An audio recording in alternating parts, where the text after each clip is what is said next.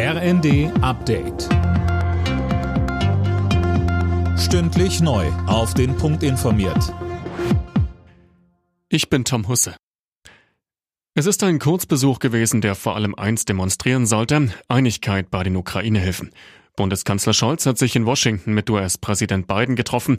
Michel Kolberg dabei hat Biden seinen deutschen Amtskollegen für dessen Führungsrolle gelobt. Ja, richtig, denn Deutschland würde nicht nur militärische, sondern auch moralische Unterstützung im Krieg leisten.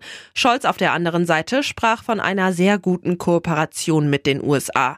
Und er betonte, die transatlantische Partnerschaft sei in einem sehr guten Zustand. Genau das war im Vorfeld des Treffens bezweifelt worden. Zuletzt hatte es Spannungen zwischen Berlin und Washington bei den Panzerlieferungen gegeben. In insgesamt acht Bundesländern haben Warnstreiks gestern den öffentlichen Nahverkehr lahmgelegt. Hintergrund ist hier der Tarifstreit im öffentlichen Dienst. Ebenfalls auf der Straße waren die Klimaaktivisten von Fridays for Future. Sie marschierten erneut zum globalen Klimastreik.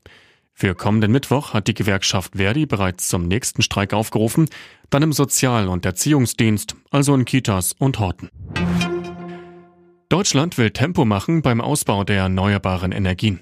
Bundestag und Bundesrat haben dazu ein neues Gesetz verabschiedet. Silas Quiring berichtet. Dabei geht es der Ampel vor allem darum, die Verfahren für die Planung und Genehmigung von Windrädern und Solaranlagen zu vereinfachen und so die Energiewende zu verschnellern. Dadurch fallen künftig zum Beispiel auch weniger Prüfungen in Sachen Umwelt- und Artenschutz an. Das wird von Naturschützern kritisiert.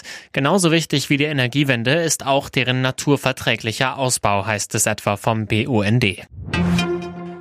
In der Fußball-Bundesliga hat Borussia Dortmund das Topspiel gegen RB Leipzig gewonnen und ist damit an die Tabellenspitze geklettert.